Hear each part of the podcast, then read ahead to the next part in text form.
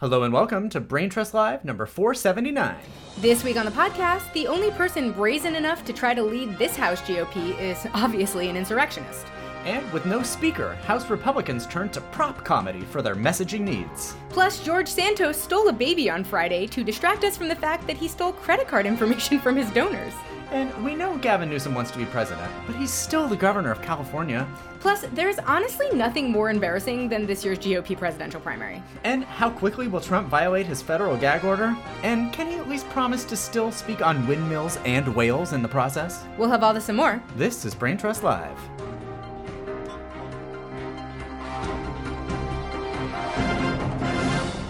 Hey y'all, I'm Brent. I'm Lila, and you can find us on the web at www.braintrustlive.com. We are coming to you in the midst of... What a week. All of the speaker drama. It's been a crazy week, for sure. Like, we're going to get into it. Obviously we're coming to you a day late. We're in part coming to you a day late because we were busy. But we're also in part coming to you a day late with the faint hope that something exciting would happen on this Monday. Sure. I feel like now... something exciting will be happening on the Tuesday, obviously. But you can listen to this Tuesday morning as your primer for a potential speaker vote that's happening like at noon tomorrow, which why? What's led up to this moment has been delightfully chaotic in the best possible way. So much so. So the speaker race is going as poorly as you might imagine. A group of people with absolutely no plan or agenda trying to plan a way of running the U.S. government would go. Right. Especially a group of people who have... truly no desire to make government work. That's what I was going to say. They don't believe in government. Right. So, and we're always reminded of this in some way, shape, or form when Republicans are in charge. This is maybe just a little bit more of a direct reminder. It's couldn't be more direct. So a lot's happened since we last spoke. Steve Scalise, who was going to be running alongside or against Jim Jordan for the House speakership, has pulled out. Right. Well, because he won... They've been voting internally, right? Because they're trying to not have what happened to Kevin McCarthy happen on the floor. They've been voting internally and also in meetings where they're not allowed to bring their cell phones in because nobody trusts anyone. Right.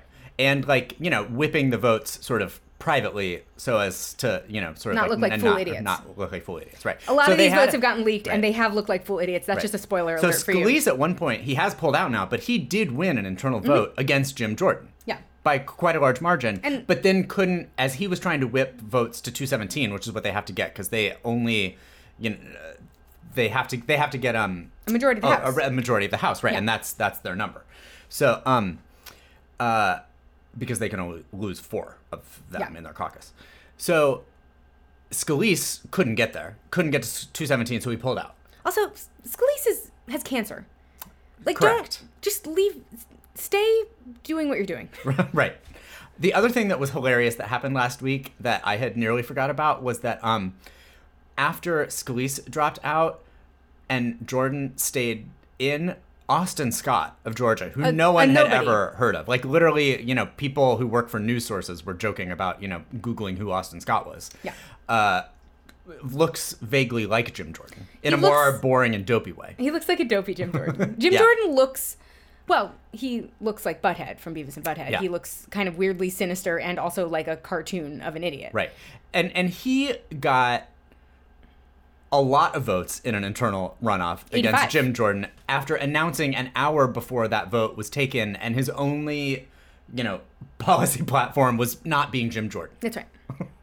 So Jim Jordan somehow is the last person left right now and is trying to whip votes for himself and maybe is getting close, but definitely doesn't have them, and there's a vote plan for tomorrow. Yeah, so there's, we had the Scalise era, Scalise gone. Right. We had the Austin Scott era. That ended very quickly, and Austin Scott was just, against not having a speaker, basically. That was his plan. Yeah. There was a time where Trump was trying to peddle Elise Stefanik, which is something that we had talked about being a possibility. Yep. That did not gain momentum. And Jim Jordan just sort of, has stayed the last man standing all this time. Yep. But he's still, and he has eaten away at a lot of that 85-vote defector. I mean, surprise... group. It's a surprise to no one that Jim Jordan is the most committed to the lunacy of all of this. He's a guy who commits to the bit in a real way. Yeah. But it sounds like he's still at least 5 to 10 votes short, which is, might we remind you, the exact number of votes short that Kevin McCarthy was. So they might just have ended up in exactly the same situation with an even less preferable candidate in Jim Jordan. Because the thing about Jim Jordan that I'm excited about for all of this is if Jim Jordan actually does get elected speaker... we are literally never going to hear the end of his wrestling scandal.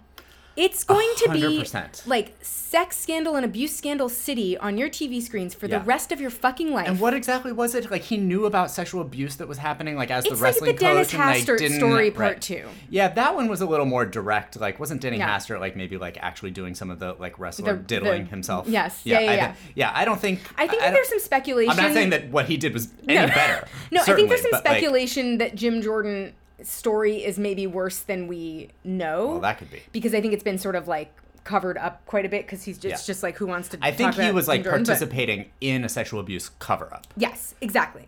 Yeah. But so I think we're going to hear about it. We're going to hear about that. And we should, Hastert went to jail.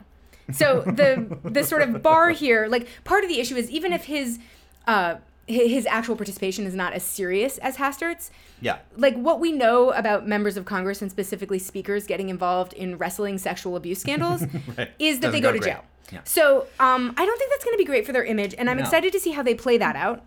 Yeah. I'm not excited, but I'm curious. What's going to be worse for their image, and I think it's so stupid on their part, not just because it's stupid to have an insurrectionist be the Speaker of the House, but, like, it gives the Democrats the only hope to... Listen...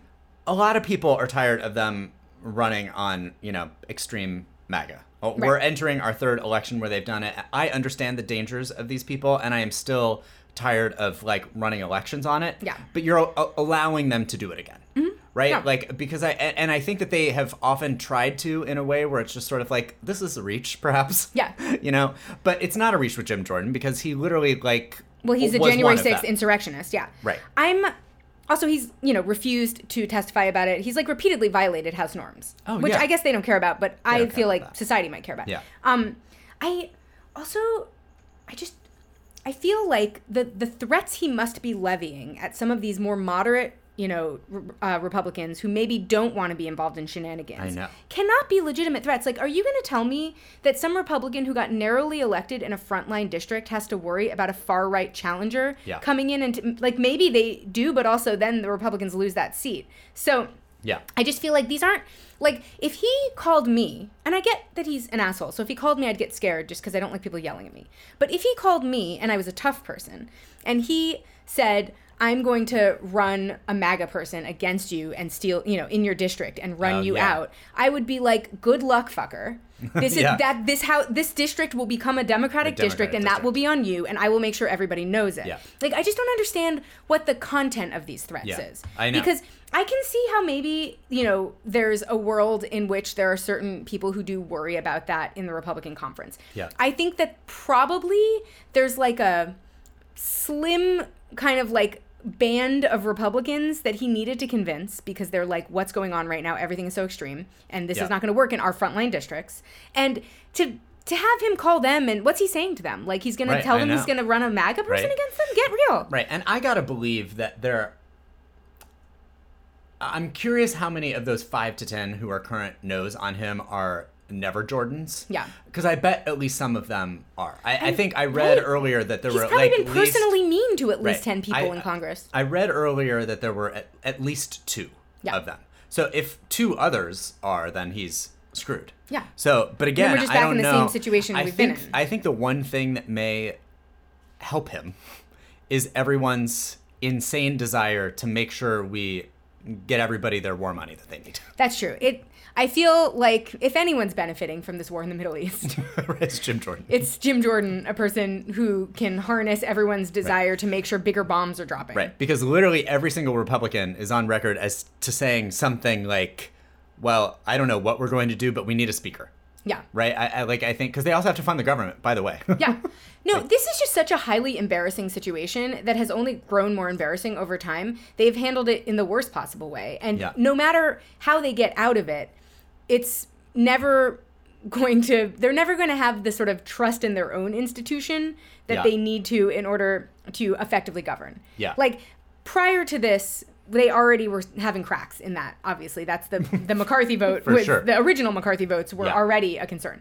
But I feel like even more so, like, there is no reason for anyone in the Republican caucus to trust anyone else in the Republican caucus or trust 100%. What the vision of their leadership even says, right. Because they've been failed and embarrassed in so many ways. And I think that lack of cohesion, which you are not seeing on the left for the first time ever, is kind of that's going to kind of doom them to a kind of ineffectiveness that's going to make it hard to run anyway.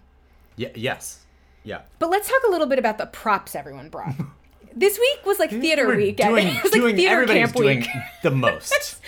We had so many people bringing ridiculous contrived props right. into... Or wearing costumes. Yeah. There were so many costumes. We have Nancy Mace, who wore a red A, on like a scarlet letter A on her shirt. I'm not sure that she has read the scarlet letter. Certainly not. She decided it was because she was being demonized for voting against McCarthy. Or that's what she said it was. As a woman. It seems weird that is... She chose to make the reference to a woman who had, like, slept with a married man or whatever. That's, you know, like... She's a real piece of work. Hester Prynne is maybe not who you want as a Republican lady to be aligning yourself with in terms of image. But I don't know. I mean, as a Democrat, you might be like, Hester Prynne was an empowered woman. And fuck everybody. Sure. I just don't feel like that's how the Republicans are vibing. I don't know. Brian Mast wore an IDF uniform because he was mad that Rashida Tlaib had, like, a Palestinian flag in her. I was like, she's Palestinian! I know. The fuck? Yeah, that's like, right. Get out of here. Yeah. So he's walking around looking... like a fascist Crazy. At the moment. Wasn't Nancy Mace, by the way, going back to her really quickly, yes. Wasn't she the one who showed up at that prayer breakfast and then talked about how she had to tell her fiance that she didn't have time to have sex that morning because she was late for the prayer breakfast? I think so. Wasn't that Nancy Mace? I believe that was. Okay, great. All right. Which maybe her allegiance to Hester Prynne has some relationship to the fact that she's been talking about her sex life. That's what I was getting at. Yeah. Okay. All right. Moving on. Harriet Hagman from Wyoming brought a lasso into one of the meetings. Why? I don't know. I know. It's so funny. And the footage of these things is crazy, too, because everybody knew this meeting was going on and everybody knew what, you know, basically like what hallway they had to go to. Yeah. So if you see the footage of like her walking like with that lasso, there's just like she's like just walking through two rows of photographers. It looks like the paparazzi is there like at a red carpet event, essentially. Like with all of these people entering, which is why they did it, which like I appreciate. Yeah, no, I was talking to a friend who works on the Hill while this was all going on, and she was like, the problem we're having is there's no votes, obviously, because there's no speaker. Everyone is here because they know that they might be called to vote on a speaker at any moment. So they're all just wandering around with nothing to do, looking for photo ops. Brainstorming what they could wear the next day. Yes, like everyone's just roaming looking for a camera to talk to. And so because of that, you got a lot of people declaring in no uncertain terms that they were angry about. It's like random members of Congress were finally getting their moment in the sun. Yeah. And we're just like roaming the halls of Congress looking for cameras. And that's all anyone had to do all day because there was nothing going on. And so people were bringing props. People like random indistinguishable white men who normally are just sort of like backbenchers were like delivering impassioned speeches in random hallways in Congress. And like stuff was really amiss. Is what I'm saying. And in the midst of all this, one man had the greatest media week of his or our lifetimes. And that's George Santos, as you can imagine. What was he up to? First of all, he got indicted on 25 counts earlier this week. And it was for the wildest crime. The wildest crime. Well, he said that he was pretty much denying the charges. That's a direct quote. The charges are that he was stealing the identities of donors in his campaign and then using their credit cards to ring up unauthorized charges. Oh, he was doing that. Of course he was doing that. But that is the most bonkers campaign crime to admit that I can possibly imagine. So that's the backdrop of this week's George Santos. Uh-huh. Then he has this huge tantrum because he was mad that Steve Scalise, when he was running for speaker, had not personally called him to try to whip his vote. Yeah. Which was like, who would call George Santos for anything? Right. Why would you do that? Then, on Friday, he got into like a screaming match with some guy about Israel. But it turned out it was an actually Jewish person as opposed to a fake Jewish person. So it got a little confusing because he was mad that the guy wasn't supporting Israel enough and delivered like a long speech, really incensed, very operatic. This whole operation, or this whole situation, by the way. You have to watch the full video. You have to watch the whole video. Because it's so crazy. Because it involves... It comes out of nowhere. And what happens prior to that is Kevin McCarthy is walking down the hallway. Right. Somebody is asking him questions about the Israel-Palestine situation, obviously from the lens of being a, Palestinian supporter. But asking him sort of like very fair and reasonable questions at like a reasoned tone. And Kevin McCarthy, sort of to his credit, was engaging. He's not was engaging with this person in a, like, you know, I mean, he was giving an answer. So obviously, a, you know, a pro-Israel answer or whatever. But it was sort of like it was actually borderline nice to see that these people were sort of like walking through the halls and like having a reasonable conversation with each other. At one point, he walks by George Santos in the same video as this is happening. And George Santos is holding a baby. Yes. A stolen sort of, baby, as far as we can tell. Kevin McCarthy continues walking down the hallway, sort of addresses the baby. And I think, you know, George Santos says something about, like, how it's one of his staffers' babies or something like that. Well, and then Kevin McCarthy carries on down the hallway. Then it's actually a different clip, but, like, minutes later, George Santos is walking down the same hallway, having spiraling out of control without the baby any longer. And by the way, when he was asked if it was his baby, he said, not yet. So I just want to make sure we get that in. Right. That was an important part of the news cycle on that Friday. But he just absolutely spiraled out of control about, like, some, you know, pro-Hamas person who was, like, just in the hallway and, like, how dare, you know, anyone be walking through the halls of Congress, like, espousing such things and, you know, like, I mean, like, really. But it had been, like, conjured in his brain. Right. It was just like the most chaotic, because the way the news cycle covered it too, or the news, the way that Twitter covered it via reporters that work for the news, the way TikTok covered it is first we get a picture of George Santos holding a baby with a tweet that's just like, when asked if it was his baby, he said not yet. Yeah, and we're like, where did George Santos get a baby? Why is he stealing a baby? And, you know, we just learned that he's married via a tweet about Diane Feinstein dying. So, like, a lot's been revealed recently via Twitter on George Santos. So we're like, is he starting a stolen family? Like, that would be very George Santos. Totally. A lot of speculation starts there. Yeah. Then, like, 10 minutes later, a new tweet breaks that is a video of him just shouting maniacally in the hallway about people being pro-Hamas. Yeah. We don't see what happened. Then, finally, a longer clip is revealed that it turns out connects those two incidents, where we see him holding a baby while someone else is talking about Israel. And then we later see him roaming and ranting about a conversation that, as far as I can tell, he didn't have. Not only did he not have, he may have heard because he was standing in the hallway with the baby. Yeah. But also a very, as I said, mild conversation. Now, he may have taken issue with the merits of the conversation, but it's not like the tone of it was not screaming in the hallway. Right. If you were only to have seen his spiraling in the hallway, George Santos, you would have thought that, like, Hamas themselves was there, like, threatening to take him hostage. Yes. Which is quite the opposite of what actually happened. And I think, to summarize all of this, Grant sent us a tweet that I think perfectly encapsulates my feelings about this situation. George Santos should be a congressman for life. His hilarity to harm ratio is sky high, and public integrity laws should have exemptions for politicians who are sufficiently camp. And that's what he brought to this. That's what he brought to this day of politicians trying to find their moment in the sun on camera. Right. Is that he understood how to be camp enough to get 2 moments in the sun. 2 moments, I know. Based on nothing. He was not even, nobody wants his vote. 3 if you count his 25 indictments. But, like, he's a man who understood how to pull focus on a day where no one had anything to do but pull focus. He's the most professional of any of them at that, it turns out. And what else was anyone's job on Friday? That was all that anyone was doing. Yeah, as somebody previously put it on Twitter, he's a stunt queen. Yeah, exactly. Right? I mean, that's what he... Yeah. She's doing stunts. He's doing stunts. That's... And God bless him. I mean... But we should not, you know, we should put Donald Trump in jail. Yes. George Santos, we should allow to continue to roam around there with random babies and having, like, actual, like, you know, mental collapse in the halls of Congress. Like, that's what we are looking for. I don't know that he needs to represent anyone in there, but we should just give him an office and let him go to town. This is by far the most productive thing that happened on Friday in Congress. Yeah, for sure. And that is saying a lot, I feel like, because everyone was trying to make the news on Friday. And the rest of them, what kind of lame stunt is bringing a lasso? Who fucking cares about a lasso? George Santos stole a baby. Right. In any case, Congress is exciting, and we're hoping that this week brings further... I have decided, because I know a lot of people out there are worried about how there will be serious repercussions to all of this. And I get it. Sure.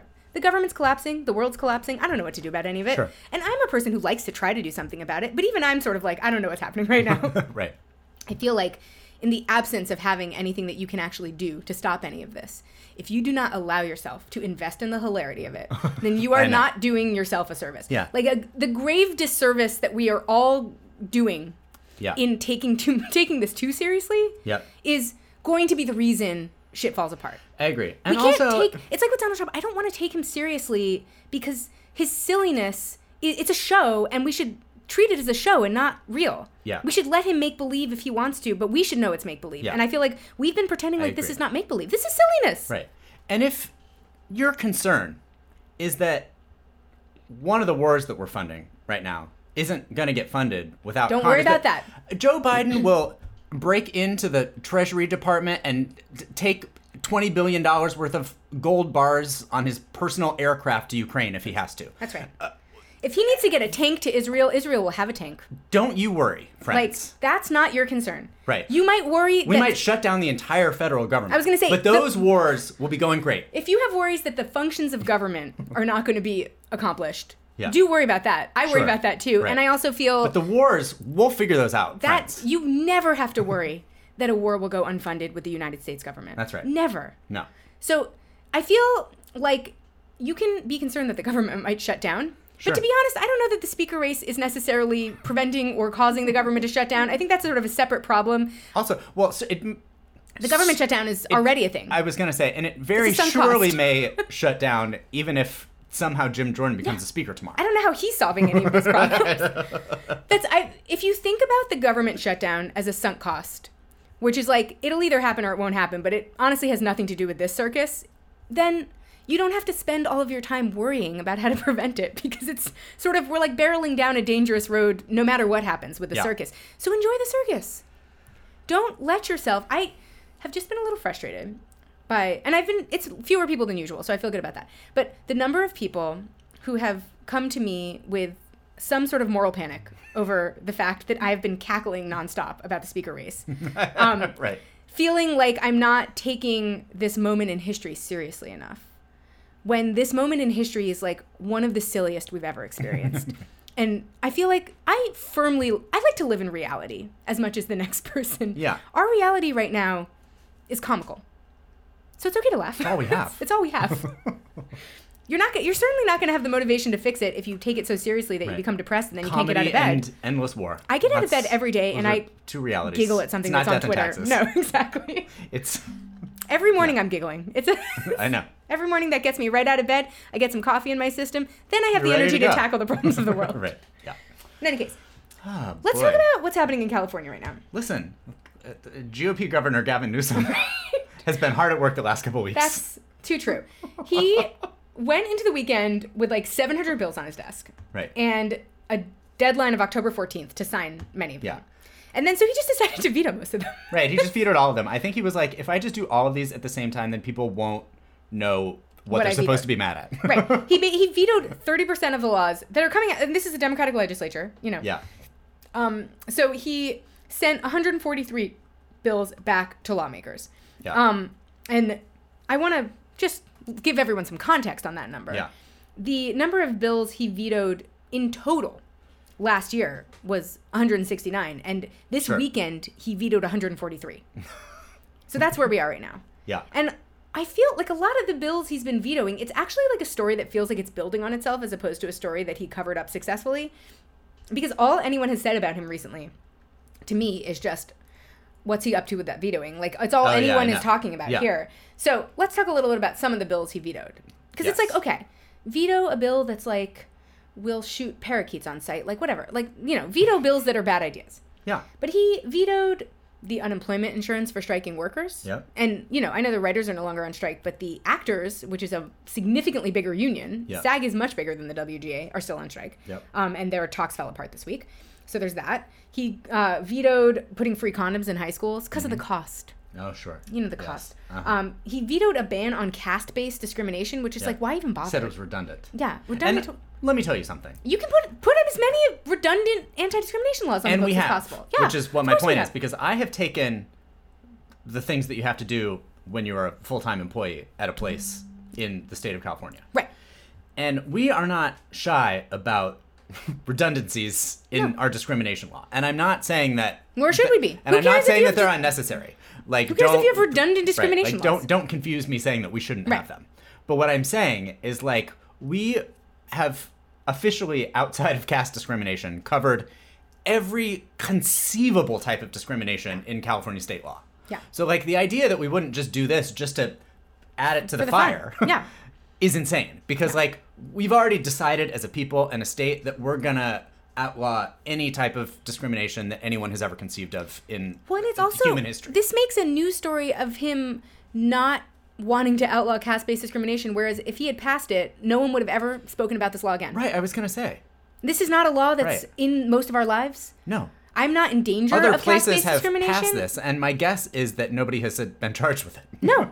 And it's like it's like a thing that most Californians would not only not care about or ever hear about, but would not in any way be faced with. Like, it's who cares? If it's redundant and an easy win with a constituency, I know. Who cares? Right. And I would also contend, and we don't have to get into it, but I would contend that this one maybe is less redundant than some of them. What are the other caste-based discrimination laws that were... That's a pretty specific kind of discrimination that I don't think is fully encompassed in any of the others. Gender, or sexual orientation, 100%. You know, like race, you know, discrimination. Like, I agree. Anyway. No, moving on. The list is long, so we won't belabor caste discrimination.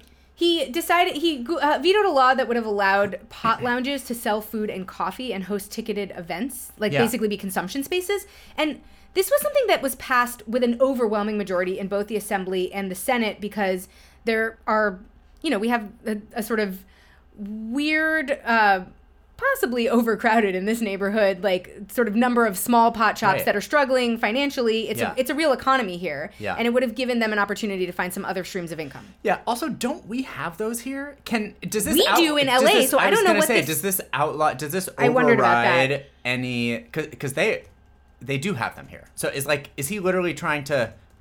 Is he going to shut down businesses in the city of Los Angeles and West Hollywood? I'm pretty sure there's one in West Hollywood, there is one in West Hollywood. The Woods or whatever it's called. So I don't know.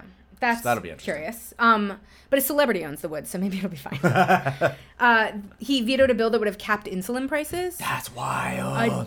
We did that nationally. Yes. I think I think only for seniors, if I'm not mistaken, nationally. But even if you're young, you can still die of diabetes. Don't worry about that. I know. But even still, it's just so bonkers that that would be, for the cost. He's really trying to moderate himself. On cost things. Because he's planning to run for president, and he doesn't want to be accused of high-tax California charging their residents for every little single thing. Right. He claimed it was because the state's has a plan to produce its own insulin, so he said that will negate the higher insurance premiums. Sure. But, actually, that may not work out. And wouldn't it be better if we at least prevent... While we're figuring out if we're going to produce insulin, wouldn't it be better if we decided that people could get affordable insulin? Yeah. It would be a nice thing. He vetoed the creation of a state agency aimed at managing and building affordable housing on land that is owned or leased by the state because he said it would be too expensive to implement. But I feel like vetoing any bill that has solving a housing crisis on its agenda is like a messaging blunder, messaging nightmare. I know. And here's the thing about this. The creating of the agency isn't going to cost that much money. And this is what I say we talk about this sometimes on the pod. And I'm not saying that governors or presidents for that matter should be doing this because I would just prefer that they actually move forward with the doing of this because this sounds sort of like a good idea, but just create the state agency and then don't fund it. Because then you can go and say, I created a state agency that's going to end homelessness, and it didn't cost us anything. And it can only, and the reason that it didn't cost you anything, we didn't do it, could just be because you didn't fund it. Right. But nobody has to know. No. I just feel like I need to be helping these people message this. I know. Right? Some of these are just dumb messaging. Don't veto blunders. This. Just don't veto free laws that have nothing to do with anything that sound like good ideas. Yeah. You know, don't veto laws that are relatively low cost for high messaging rewards, like the next one, which is a bill requiring insurance to cover the cost of hearing aids for kids. Right. Don't be vetoing that. I figure out how to pay for that. Yeah. First of all, why is that not already how insurance works? Already a question. Hello. But second of all, he doesn't want to have... the reason he vetoed it, he said, was because he didn't want to create a pattern of new coverage mandate bills that could open the state up to millions of new costs to cover services relating to health conditions. The thing is, your insurance should actually just be covering the cost of your health conditions. And if we have to piecemeal require insurance to cover normal health conditions, people need hearing aids out there all over society for various reasons. That's a health need. If your insurance companies are not covering that, they're not really insuring your health. So we don't I don't feel like have to decide we're on the hook for that. Tell them to fucking cover it. Yes. Like, him making it into a state cost implies that the state would subsidize this. And that's not our business. And maybe it would have to subsidize it in the sense that people that are on public health programs would need the state to subsidize it.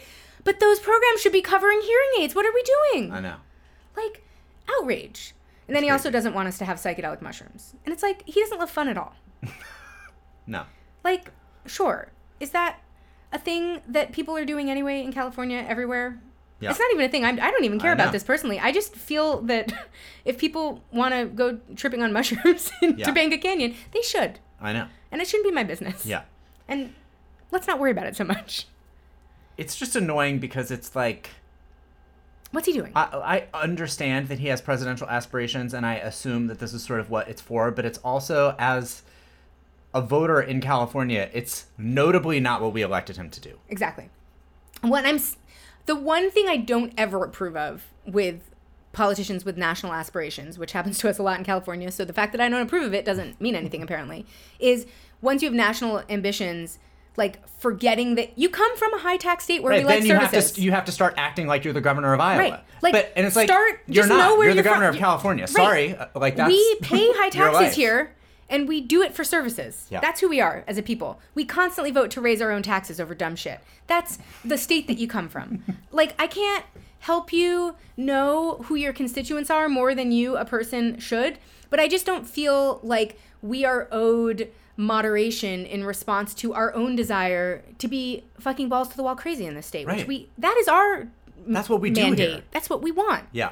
Like, I don't actually want a national sobering figure to come and run California. And clearly, most of our elected representatives know that because the majority of these passed with huge majorities. Huge majorities. And the reason is because we have huge majorities in the House, in the Assembly, in the Senate. Yeah. And why do we have that? Because we're looking to do crazy fucking shit. Right. That's what we came for. Right. That's why we've like put in place the elected official plan that we have. Exactly. Right. I actually don't. It's one thing if the rest of the country wants that, then I'm happy to have our governor run for president. But if the rest of the country does not want that, I don't want our governor to be thinking about running for president. 100%. You know, it's like they can either have what we have. And we can run on the things that you get to do as governor of California, or you can decide that you're not the right candidate for president. Yeah. But you can't be both if you're going to make us live in Iowa. No, right? That's not where we came to be. Yeah. And listen, I am not paying this amount of taxes to have no fucking services. You know? I know, like we do pay high taxes here, and in many ways we get something for it. We have programs here that other states don't have. Yeah. We got stimulus checks that other states didn't get. Yeah. You know, we have public healthcare programs here that other states don't have. We want those things. Right. That's why we pay the taxes. Yeah. If you hate taxes, you probably go to Kansas. Leave California. This is not the state for you. Yeah. It's not how we do things here. They don't have any taxes there. Exactly. They don't have public education either. They don't have education. If you want, like, there are states for you if that's what you're looking for. Yeah. And if you're here against your will, that's too bad. But there are a lot of people in Kansas who would like an education also and can't have it. Those are the breaks. But it's like, don't tell us we can't have the things we want. Yeah. Anyway. Speaking of people running for president. Let's talk about the state of the GOP primary. Because it's a mess, you guys. It's a mess, and I think it's about to get... Messier, but also maybe a little bit more clear somehow, too. Yeah. Because I think that, like... It's about to get more embarrassing, but clearer. It's getting more embarrassing. People have had to report some fundraising numbers. Yeah, there's another debate coming up, which not as many people have qualified for. I think there's going to be some dropouts. We already saw one random one, what's his name, Will Hurd. Yeah, Will Hurd, who was barely running in the first place. But he, like, officially... dropped out. You know, what's his name? The Suarez, the Miami mayor, had dropped out like weeks ago. Hurd endorsed Nikki Haley. Hurd endorsed Nikki Haley, yeah. So some people that you forgot were running have already left. Right. So don't bother learning their names at all. But some of the people who you knew were running, or constantly forget in the case of Tim Scott. Right. We've got some interesting... We've got some interesting news on. Yeah. Because Mike Pence... He's running out of money. Is in debt. Actually. Yeah. He's like and doesn't have any campaign cash on hand. He's had to lend his campaign money, and they're in debt. And he's not a rich person. No. He lent his campaign like $150,000, which is like, why bother? Right. And then, but that was, you know, I mean, he was making less than six figures as the governor of Indiana. I know he was the vice president for a little bit, but like, this is not a person who sort of is like walking around being, you know, a otherwise wealthy person who can just like give his campaign you know, loads of cash, which is, I guess, why he only gave it $150,000. But, like, yeah, he's got $1.2 million cash on hand and is more than $600,000 in debt. Embarrassing. So, like, that's not great. And he also is one of the people who is sort of on the fringe of whether they're going to make this next debate or not. And ditto Tim Scott. Which is sad for him, because how are his shell companies going to continue to It's like he's got family members he's trying to employ. Right, exactly. But his main super PAC just canceled a fall ad buy. Yeah. Because they said it would be a waste of money. Yeah. Because the electorate, quote, isn't focused or ready for a Trump alternative. Yeah. Mm. So those are two people who have been both of the debates and obviously haven't been, like, polling great necessarily. But I think that, like, it's time for some of these people. Right. And it's time for some of these other people, too. A lot of people, it's time for. Yeah, because this next debate is coming up, and granted, it isn't until November 8th. They have until November 6th to get on there. But I've got to believe if some of these people don't qualify, then not only is it sort of embarrassing that they didn't qualify, but, like, the things that you have to meet to qualify did go up a little bit from the last debate, but it's still, like, it's getting lame. 4% in, like, a national poll, and then only having, like, 70,000 individual donors. Like, you should have that by now if you're, like, running a real campaign. Yeah. Right? So only four... Especially because an early competitor showed them how to buy those campaign donors. I know, right? So it's like, you can buy donors. It's like buying followers on... If all you needed was 20,000 followers on Instagram, and there were no other qualifications for who those followers had to be, and then these people were sitting around like, well, I don't know how we'll meet that. Like, I know how I could get 20,000 followers on Instagram. Gift cards. Yeah. I would just buy them. What's this? I know. Yeah. So well, Mike Pence can't because he's $600,000 in debt. But yeah, only four of them have qualified, and it's Trump, who obviously won't be there. And then it's Ramaswamy, DeSantis, and Haley. This is so embarrassing that Ramaswamy continues to qualify. I know. And there's a couple, Pence, Christie, and Scott are all sort of within striking distance of it. Yeah. But if only three of them are on the debate stage after, I think there were 8 in the first and 7 in the second, I feel like you sort and also you're still living in a world where Donald Trump is, like, beating everybody by 50% anyway. It just doesn't, like, what is Tim Scott doing? What is Mike Pence doing? What is Chris Christie doing? You know, so I think we're within probably, like, either leading up to that or perhaps after it. I think there's going to be, like, some bigger, I'm using air quotes, dropouts, bigger name people, because they're only polling at 3%. So it's like, how impactful is that going to be in the race? I don't know, but I also feel like we might still have some announcements on our radar. Well, that's true, because we've got what's his name. We have what's his name from Virginia, and then it comes to me at some point. Yeah, the governor of Virginia. Yeah. It's only because I always want to say Terry McAuliffe. It's not because of any. Glenn Youngkin. There you go. Yeah. Every time that someone is like, you know, the guy from Virginia. Between the two of us, we'll go. Because I came up with it last week. That's right. When we talked about it. One of us always has it on hand. Yeah. But I think, you know, there are large sectors of the Republican Party that do not want Donald Trump to be the candidate, especially because we have not started his actual case watch. But just his first day in court in New York was so patently embarrassing and buzzy that I don't know how they're going to make it through months of him being indicted on, like, or months of him going to court for like 1 trillion indictments. Yeah. Like, that's going to slowly erode any chance that he has to be a successful candidate. Yeah. And so they can't put all their eggs in his basket. Yeah. You know, they have until next summer to figure it out. Yes. But also they don't, because they need to start figuring it out in February. Right. The one thing that this could lead to, and again, none of these people are polling that high, so I'm not saying that their voters are going to go to one place and then make an impact, is that I feel like if there starts to be some sort of coalescing around one non-Trump person, right? We've seen this, like, I think we talked on the podcast months ago about, like, the whole plan that Mitt Romney has cooked up to sort of, like, make sure by the time the Iowa caucus rolls around that, like, we know who we're voting for that isn't Donald Trump. And he, I think, has been talking to other high dollar donors about who that person is. Like, if 4 people drop out after the next debate and they all endorse Nikki Haley, right, then I think we're maybe getting somewhere. Yeah. And then we're in more of a sort of, like, Sanders-Clinton two-way race kind of territory. Right. But in a way wackier field. Right. Like, I know. Because you also still have Ramaswamy and DeSantis, who are certainly not going to drop out. No. And while Ramaswamy, I feel like, will ultimately just flame out on his own annoyingness, I feel like Republican voters are not going to be quick to kick DeSantis out just because he's dumb. I feel like he will ultimately not be the president, so, like, don't worry yourself. I mean, I still maintain that. I'm not worried about him. I agree. Yeah, we've always maintained that. Yeah. But I am sort of wondering to what extent they're able to extinguish what sort of like little pockets of, you know, break off support those two have in a way that like actually, I mean, look at what's happening in the speaker situation. Yeah. They're a fucking mess. Yeah. As a party. They have no plan or agenda and no idea what they're doing. So like, I don't know how you decide who the Mitt Romney plan of deciding who the candidate will be. They might all decide it's Haley and then be like, we're doing it. And then they might still just have all these random holdouts who are like, you know, random offbeat, like 4% Ramaswamy people who like are just keeping her out of the edge. Yeah. So, who's to say? But also there's a wild sort of thing happening with the primary calendar. This is crazy because we're coming up on a lot of, filing deadlines for these upcoming contests. Like I think people just recently had to file in New Hampshire, and also people are having to file for to run in the Nevada primary or caucus, depending on who you are, because they're having both of them this year, which is what's weird. Yeah, exactly. Because in 2001, Nevada passed a law switching to a presidential primary run by the state. Right.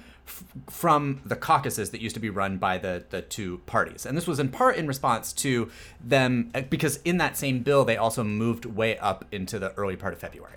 Right. This was in part because, A, they just wanted to go earlier, but they were sort of, it was in large part because the state was making the play to be one of the early Democratic voting states. And the Democrats had at that point announced that they were going to prioritize primaries over caucuses. Right? So so they decided that they were going to have a primary. For whatever reason, the Republicans didn't really love this. They wanted to continue having their own caucus. And so they are going to do so. So the February primary, official primary, is on the 6th. And the GOP is running their own caucus 2 days later on February 8th. Why? So, and the GOP is assigning the delegates from their own run caucus. And they also, the state GOP has said that if you run in that primary that is 2 days earlier, you can't run in the caucus. So we have different people registering to run in different races. So there are going to be two different GOP nominations for president within 2 days in February with different people in each of them. This is an amount of glory I don't know that I would have imagined for myself. Yeah. I think what you're going to see is that so far the only two people are the people we were talking about being broke earlier, Mike Pence and Tim Scott. They are the only two as of right now that have registered for the official state primary on the 6th.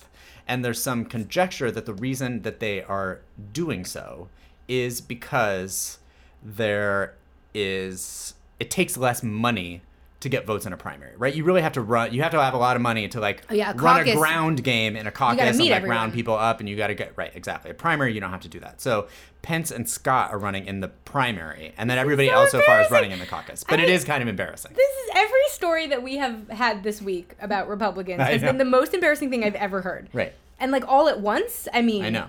They don't know how to have elections. They don't know how to run things once they win an election. No, this is so uncomfortably silly. Yeah. What a time to be alive. But that's crazy. This is crazy. It'd be fine as a voter because you'd get to vote twice within the span of 48 hours. Right. And who gets to decide? What happens then? Yeah, because you could vote in both of them. There's no reason why you can't vote in both of them. And voting is so fun. You vote for Mike Pence one day and Donald Trump the next day. That's a weird situation to find yourself in. And to not fully understand which, like, one is like being conducted in the tradition you're used to but doesn't count, and then the other is like, I mean, this is chaos. Yeah. You want to know, I forgot to pull something for this, but I saw something, you know, because in New Hampshire, you know, Biden's, like, the Democrats are sort of like not going there, right? Because like they're holding it like on an illegal day per the new Democratic calendar, because I think they're going before South Carolina or whatever, and so they just went rogue. Right. So in New Hampshire, they do what they want. Now that RFK is running as an independent, he had a very chaotic announcement situation this week. Couldn't find his speech because it was upside down the teleprompter. Marianne Williamson is going to be the only person on the ballot for the Democratic nomination in New Hampshire, probably. I mean, you just have to love it. That's What a time we're living through. And I know. I feel like what an opportunity you would get as a person in New Hampshire to, I mean, first of all, could you cast a protest vote in that situation? Or is she going to get 98% of the vote? I mean, there's so many exciting opportunities. Well, related to that story is a bunch of Democrats have changed their party affiliation so they can fuck around in the Republican one. I mean, you gotta love it. Do that. Do it. Yeah. No, live large. I'm in support of any manner of shenanigans in this race. Yeah, I agree. Like, we are now in a post-shenanigan world, so it's like, don't get all worked up about what's real. Yeah. Like, we have a guy pretending... Kudos to those voters. That's thinking. That's thinking. Have a strategy. I just, in a world where, like, the main Republican candidate doesn't believe in the results of any elections, and, you know, people are just throwing primaries whenever they feel like it, and there's caucuses and primaries on different candidates in the same state. And the person in second place, Ramaswamy, is talking about building a wall on our northern border with Canada. I mean, like, that's the, like... Right. Just lean in. Lean in. This is the moment we're in. Don't waste an opportunity to not have been a part of shenanigans. I agree. This is also, I feel like, I was talking about this with somebody recently, which is just about how, like, protest movements really don't take off unless they're also fun to participate in. And we were talking specifically about ACT UP, because ACT UP was very, like, theatrical. Oh, yeah, for sure. And because of that, a lot of people got attracted to the ACT UP. Yeah, I want to do that. Yes. Like, the reason ACT UP looked fun. People were, like, dying of AIDS, and that was terrible, and yet resisting that was made to look, like, sexy and fun, and it was, like, all of these beautiful men lying down in the street, and, like, you know, I mean, there was, like, a lot of, like, excitement around it, because it was theater. It was theater. Campy. They were causing havoc. And, like, in a moment like this, we've been gifted the opportunity to, like, have theater, because everyone is acting so insane. Yeah. I feel like resisting this... Because obviously we should be resisting some of this craziness. Yeah, of course. Should be as fun as participating in it, though. We need to be thinking about that. I feel like instead of thinking like we're going to be the sober adults in the room, I have never wanted to be a sober adult in any room I've ever been in. Democrats always want to be the fucking sober adults. And I feel like we're not going to defeat this level of fun. And thinking back on it with sobriety. Thinking back on it, I feel like that's what I should have taken from the Trump Stakes press conference.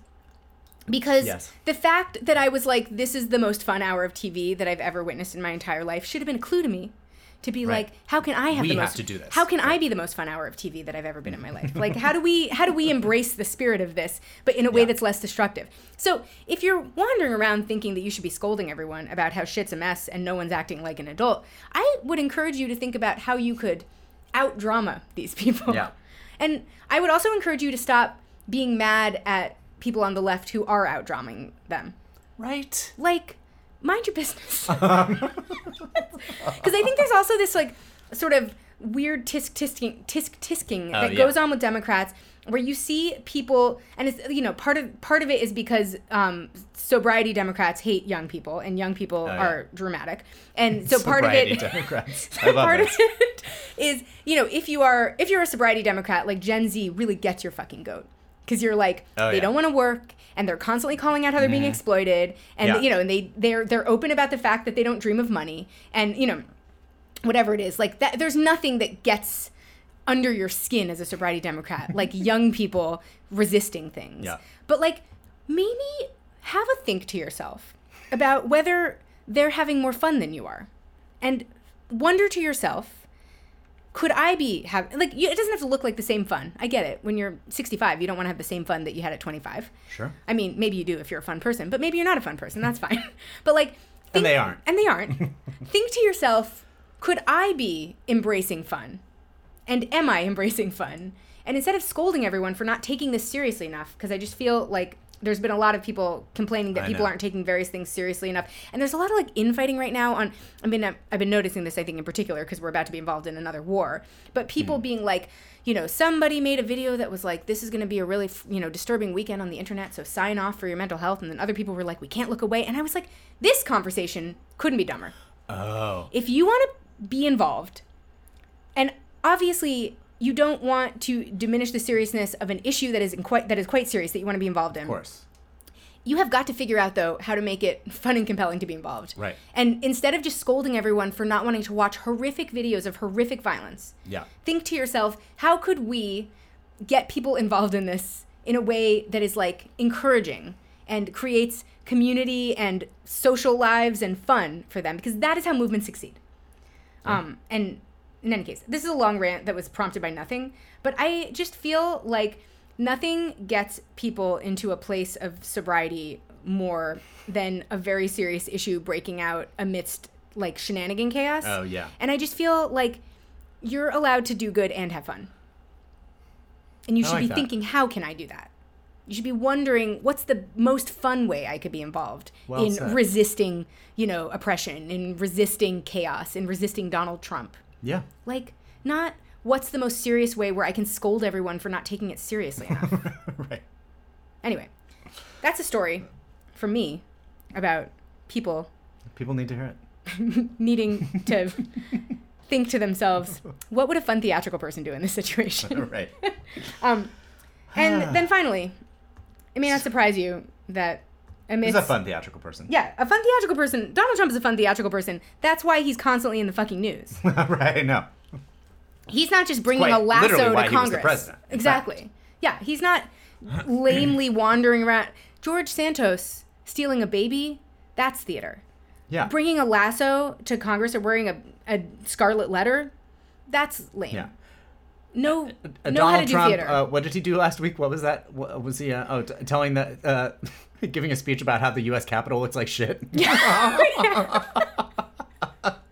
That's you guys. He's freestyling.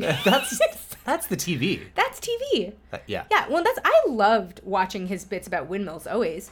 And I, for sure, any time time that he said they were killing whales, killing whales. I was like, this is probably the most brilliant thing that's been said on my television in decades. In any case. He just had to have a gag order put down on him by a federal judge so that he would not make statements targeting prosecutors and witnesses and court staff. This happened earlier today. He's probably already sent a truth out that does all of Grant was like, do we want to do an over-under on... Yeah. And I was like, is instant an option on this over-under? Yeah. So by the time you're listening to this podcast, he might be in contempt of court. Right. Who knows? And what does that even do? I mean, like, he seems like he's willing to call everyone's bluff every time in one of these, so like at some point, can we call his? Well, at some point, the question I'm asking. At some point, he's going to call a judge's bluff, and that like he can call America's bluff all he wants. That's right. But once he calls the wrong judge's bluff, then he'll like actually be in jail, and then he won't be saying anything. Be bluffing anymore. Right. Yeah, I need someone to be like ready to have their bluff called.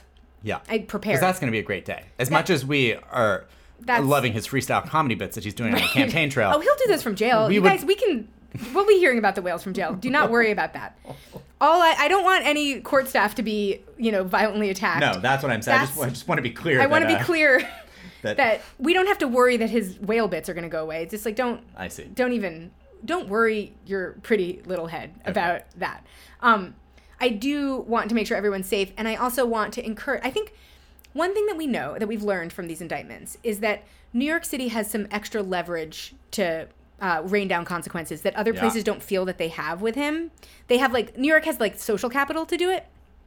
So if a New York judge wants to have a good hard think to themselves about whether they'll be ready when they're called to call Donald Trump's bluff and what they might do in response, I think now would be a good time to start thinking about that. Because I think other judges will start calling his bluff as soon as a New York judge does. But we need somebody who's not afraid of him to do it first. Yep. And the people with the best opportunity to not be afraid of him are New Yorkers. So I think that's a responsibility New Yorkers share at the moment. Agreed. And I would just be thinking to yourself about it if I were a judge in New York. Yeah. I think they are. Yeah, I hope they are. Yeah. That's the news. Well. We've done it again. Have fun later this afternoon after you listen to this on Tuesday morning, seeing what happens with the speaker race. Let us know your thoughts and feelings about it if you dare. We're going to have thoughts and feelings about it. For sure. But it is okay to laugh if something funny happens. Just know that to yourself. Something funny is going to happen. And sure. Right. Yeah. And don't worry about laugh. If you need to cackle. Right. Live your truth. There's no. That's right. There's no reason to take the seriousness of the moment in macro and apply it to the micro seriousness. Lack of seriousness that's going on. Yeah. That's right. And that's how it goes. We will talk to you next week. Bye. Bye.